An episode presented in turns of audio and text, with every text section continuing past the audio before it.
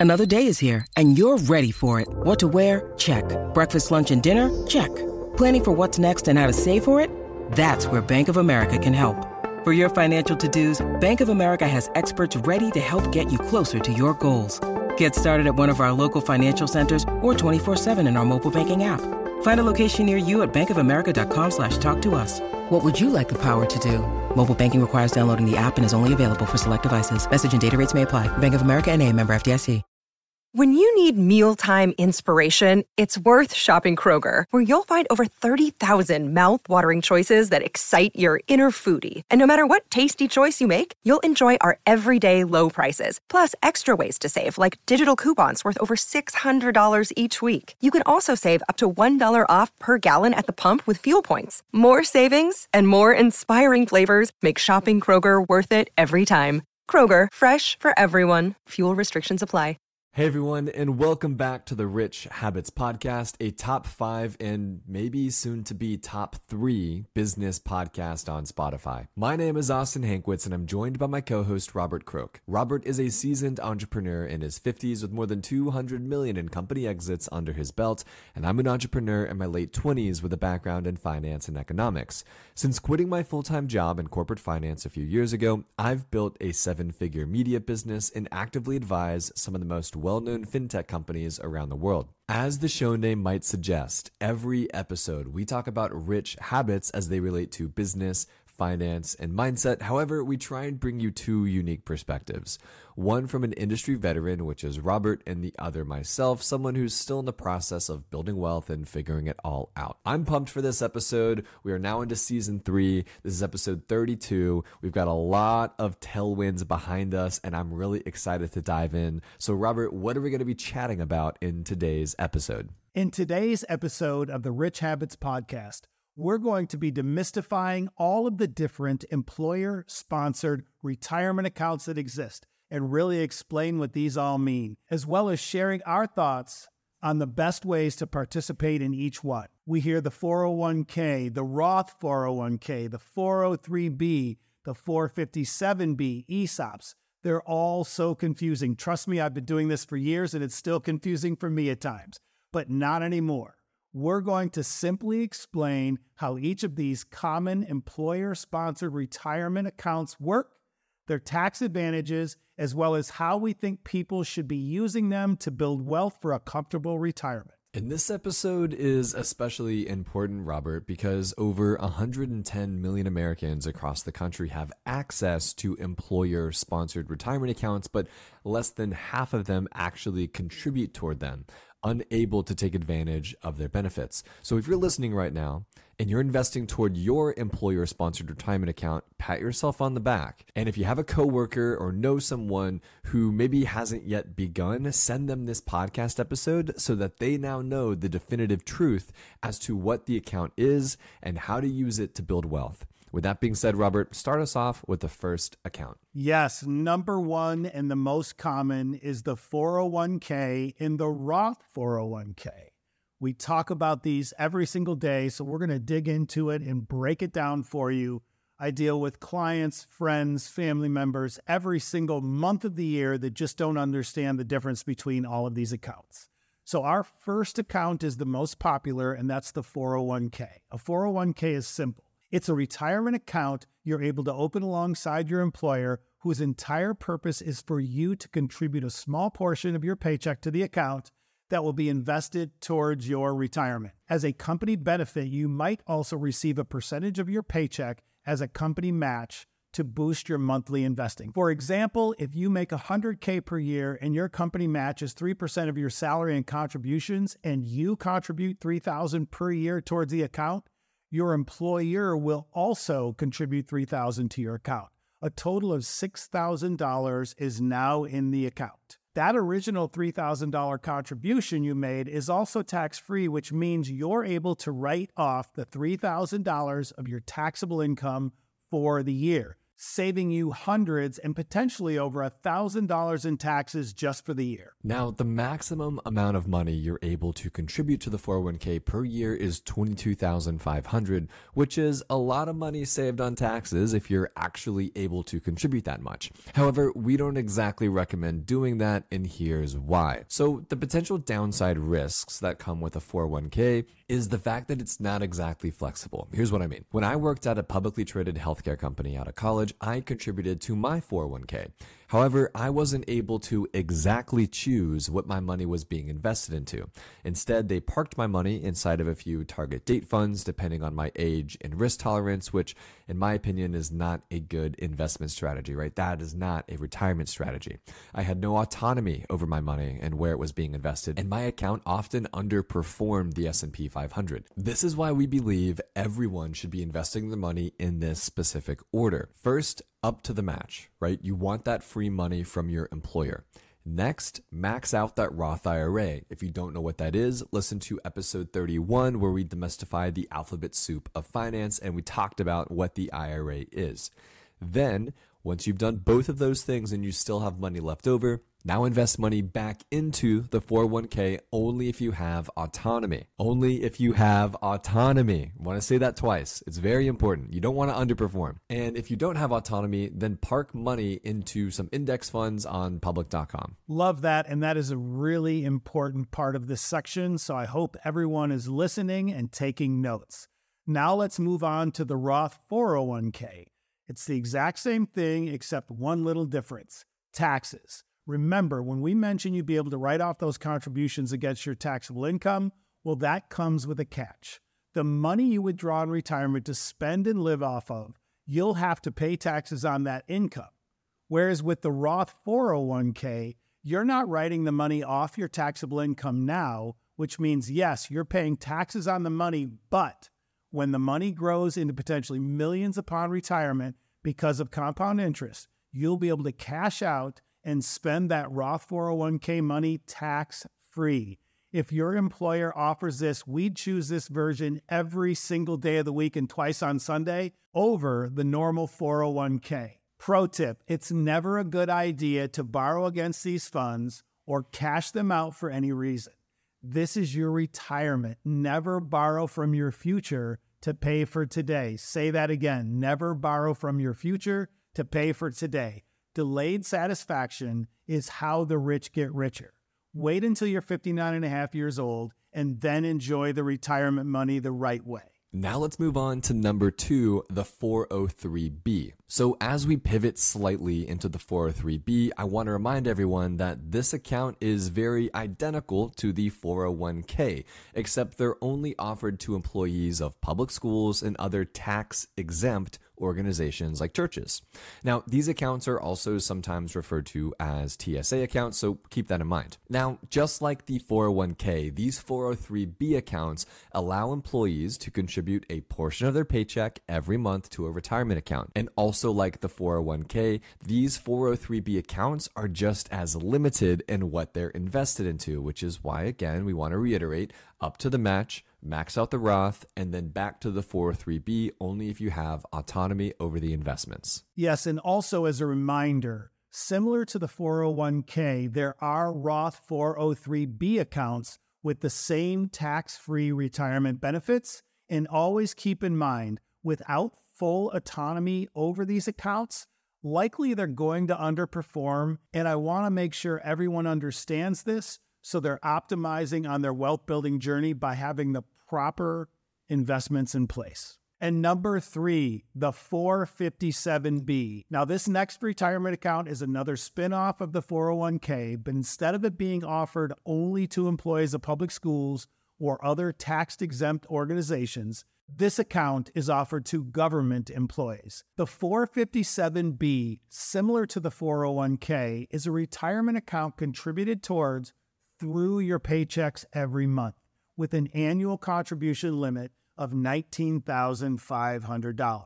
Now, listen closely, this is very important. The 457B also has something called a double limit catch up that allows employees who are three years away from their retirement age to contribute twice the annual limit or $39,000. So if you're using the 457B, this is an amazing little add on, a little pro tip that helps you out in the long run.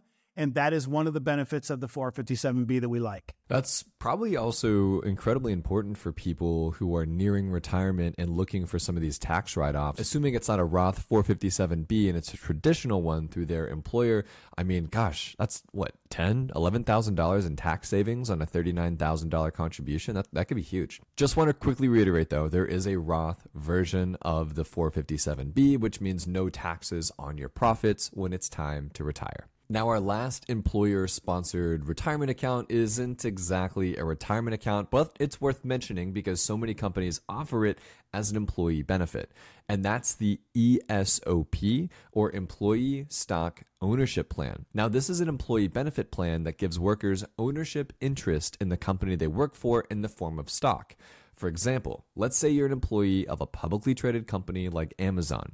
If the company you work for offers this plan and it's part of your compensation, you'll earn shares of company stock over a period of time. Now, here's the pro tip the important term to understand with this plan, and many people don't, is vesting, which essentially means how much time has to pass before you're able to actually own the stock.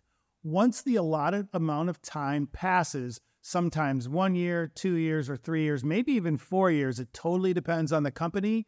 You'll have possession of the stock and be able to do with it what you will. So make sure you understand and read up on the vesting schedule within this plan before you jump in head first. I also want to encourage people to think about this ESOP as part of your compensation, not your retirement. So here's what I mean companies, especially single stocks, sometimes they outperform the stock market. Think Apple or Microsoft or Amazon, while others sometimes drastically underperform. Think about Disney, for example, right now, right? Disney stock is at like 2016, 2015 lows, like 10 years ago lows. Like that's terrible. As you receive the stock, don't be afraid to sell the stock and put that money into index funds on a public.com or maybe diversify that into real estate on Fundrise or some sort of alternative investing strategy that you have.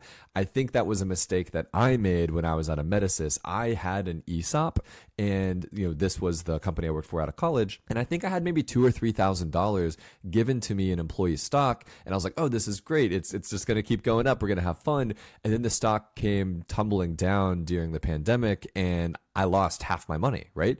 All because it was so concentrated into this one stock. So when you receive the stock, don't be afraid to sell it. It's all good. It's part of your compensation anyway.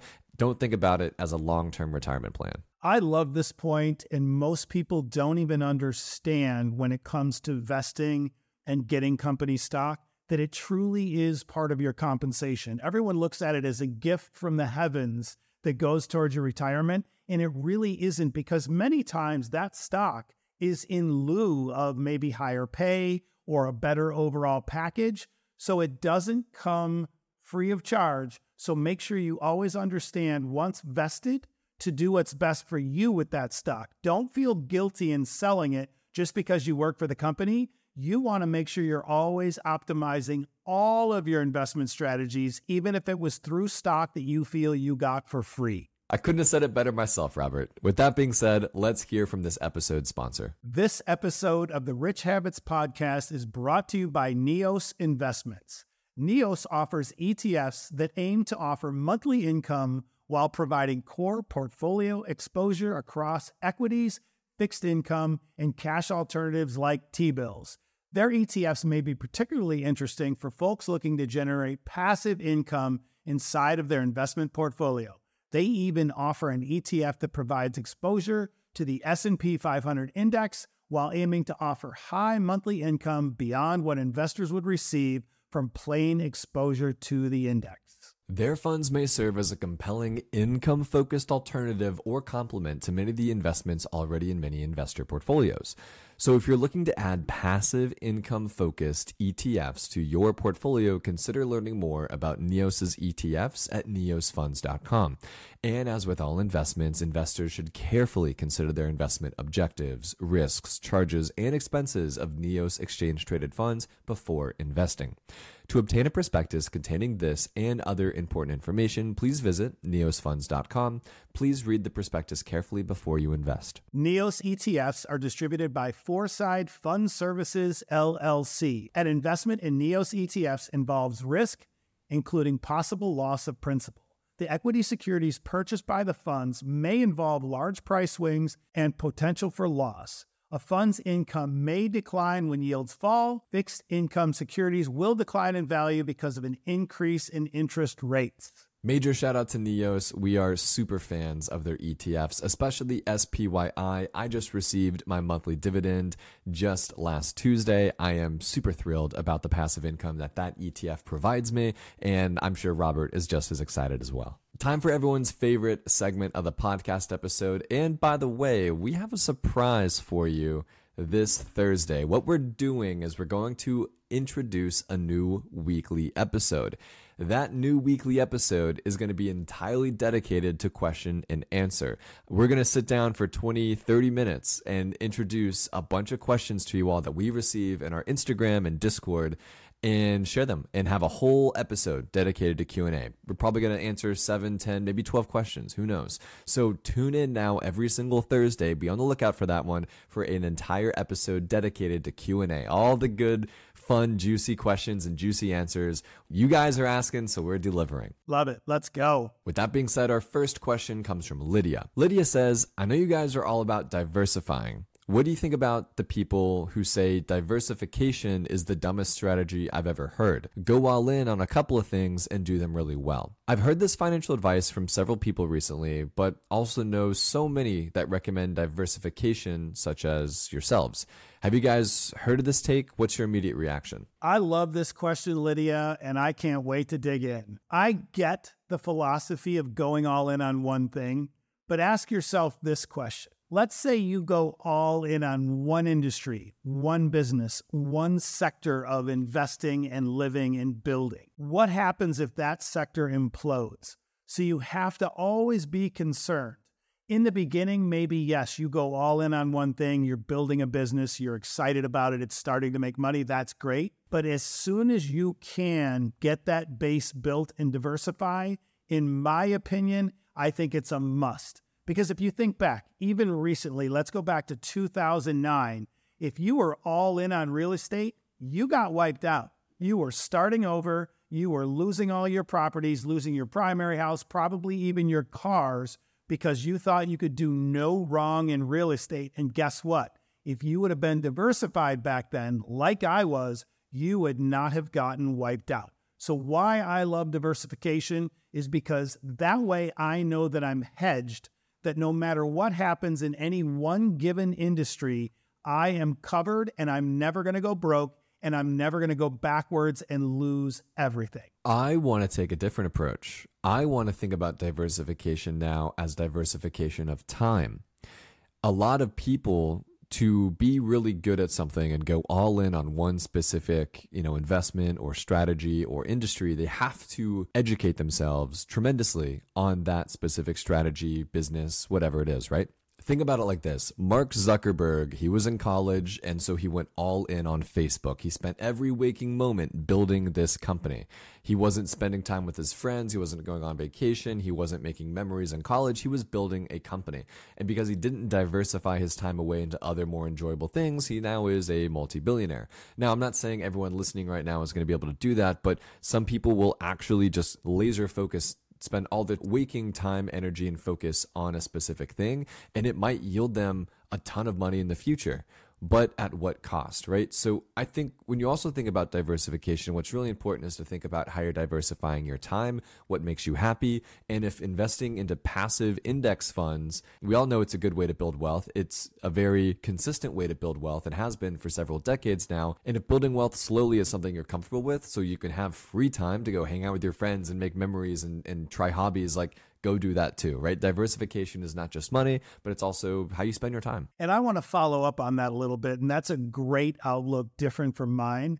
But also, as me being the elder statesman here of the Rich Habits podcast, I've been through it all where I've personally spent five years, 10 years on one specific sector or business only to have it fail or maybe just fade away because times have changed and the offering may not have been good anymore for the public, especially when you're dealing with like a consumer product or a service. Things change. So that's why for me, I would never recommend anyone being all in for long periods of time on one thing, because if you lose that and you don't have a backup plan, you're going to go broke. So that's the only reason I say get your base from one thing or maybe two things, then diversify so you have that safety in knowing you're across, you're invested across a bunch of different sectors. That would be my takeaway. Our next question comes from Yujiro. Yujiro says, Can you buy a rental property with less than 20% down? What options are out there that I can explore? I already have a primary home and have a mortgage on it, but I'd like to own a rental property as well. Now, I know Robert, he has way more experience than I do in real estate, so I'm going to let him answer this question. But before that, I just want to encourage you. I think scroll back to episode like 14, 16, 18, about, you know, call it 15 or 20 episodes ago, we made an episode that was called Becoming the First Real Estate Investor in Your Family. And we walked through a bunch of different ways for people to qualify for mortgages and lending and things like that to go buy their first piece of real estate. So that's a really good episode. Go listen to that one for sure. But Robert, take it away. Yes, I love this question. And Ujiro, I hope it's Ujiro. I didn't uh, ruin that uh, pronunciation. But yeah, I would say the key here is understanding what your options are. Um, you might qualify for a VA loan. There's some options there. A self employment loan, we don't know what you do, but say you own a company, you could do a self employment loan, which is great because they go off of your bank deposits. And for a self employment loan, it's only required that you put 10% down. And there's also everyone's favorite, which is the FHA loan, which is 3.5% down. So keep that in mind. There are several options out there if you're trying to keep your money invested and keep more of your cash on hand for other investments. There are other options that are less than 20% down. I guess my only take on this is just want to really encourage you to make sure that you're in the personal finance position to afford that second house. You know, as Robert and I have said a hundred times, it's not all sunshine and rainbows whenever you're able to finally get that rental property and a tenant's in. Now you're hanging out. Oh, passive income. Like, you know, be careful. Um, maybe think about house hacking for sure. And at the end of the day, I just want to encourage you not to be house poor. Yeah, one way to look at the house hacking, you could literally take the house you currently have and rent that out buy a multi unit with an FHA, live in one of those units, and then you get around the 20% and you get the best down payment percentage, which is 3.5% through the FHA. And that way you'd be able to make those moves because you can do up to four units with the FHA loan. Yujiro, you heard it here first. There you go. Our last question comes from Michaela M. Michaela says, I'm very interested in building wealth. However, I'm having trouble finding like minded people that have similar goals as me. I live in a small town and it seems impossible. Should I keep trying to find these people or just get started and keep it all to myself? I love this question, Michaela. And honestly, it's all about getting entrenched. And that doesn't mean locally. I'm saying you're already here watching the Rich Habits podcast. You're probably joining Austin and my lives on TikTok Maybe you belong to my private community, the money mindset community. There are so many ways to meet like minded people virtually and then start going to those meetups, going to those masterminds where these groups of people you're getting to know that are like minded are going. And I think that's just the best way because you're not always going to find like minded people that are in your neighborhood or go to your coffee shops. One of the reasons I moved away from Denver was because I just couldn't find like minded entrepreneurs in my area. And it was very difficult because there wasn't a lot of that happening at local meetups or Facebook groups. So I think you can do it virtually, get to know people better, and then really start to join those masterminds and those groups and those events to be able to have those people close to you. Just want to double click here on that virtual call out that you had, Robert, right? We have the Discord group. About 200 people are in there asking questions, communicating, helping each other out. So be sure to join that using the link in the show notes below. You know, Robert and I both have our respective newsletters. Mine's called Rate of Return, his is called Money Mindset. And you know, the final point here I want to make is, and it's probably the most important one, as you start your wealth building journey, I want you to make sure that you're surrounding yourself with information. You're, you're constantly flooding your inbox with new information about investing or the markets or real estate or whatever is important to you, right? A really good newsletter that I read every morning that I highly recommend everyone listening to the podcast take a look at is called Grit Capital. It's grit cap.io is their website to go check it out. And so it's it's a super fun, easy way to just spend five minutes making sure you're up to date on all things personal finance and investing. I don't post my own newsletter enough to do it every day. It's every week, so make sure you're checking that out. But like maybe go to Twitter and find some accounts that are always talking about it and turn on their notifications, right? There's just so many ways as someone starts their wealth building journey that they can begin to arm themselves with new information as it relates to personal finance and investing that isn't sort of a chore, right? It sounds fun, it's exciting. Like there are so many people out there that are sharing information from their own unique perspectives that might resonate with something that you're going through. And you might just find that on Twitter or in a newsletter or in a podcast like us, right? So don't be afraid to diversify, haha, all the different types of ways that you're consuming content as well. This is amazing. And Michaela, I love the question. And don't get discouraged. I just want to make sure, as the last takeaway from me on this question, is that you understand there are tons and tons of people that are like minded out there, and you can find them virtually, become friends with them, and that will just fill that gap for you of being able to have people to bounce ideas off of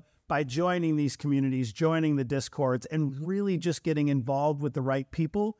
Because we've all heard the old adage you are the five people you hang around, and you don't want to drag your financial life down if you're hanging around a bunch of local people that just aren't going where you're going financially. So always keep that in mind. They don't have to be right next door to you to be able to get the benefits of those friendships and that kindred spirit of what you're trying to accomplish in your wealth building journey. Thanks everyone for listening to this episode of the Rich Habits Podcast. We are neck and neck right now to be a top three podcast on Spotify in their business category. So if you're listening on Apple, I encourage you, go listen on Spotify. We're trying to chart a little bit better. And to those of you who have helped us come to where we are today and achieve this awesome, awesome ranking so far, we could not be more grateful. We are super, super excited to be where we are today and knowing that with everyone's support, we can chart maybe to number one. Again, thank you all for following along on this journey with the Rich Habits podcast. Please, if you love what you see, share it with a friend. Maybe they're not on their wealth building journey or they're not sure what to do with their 401k. Share this episode, and if they love it, tell them to give us a nice five star review. Over 2,000 of you have already done that, and we'd love to keep that going. And we appreciate each and every one of you coming along on this journey with us every week. Have a great start to your week.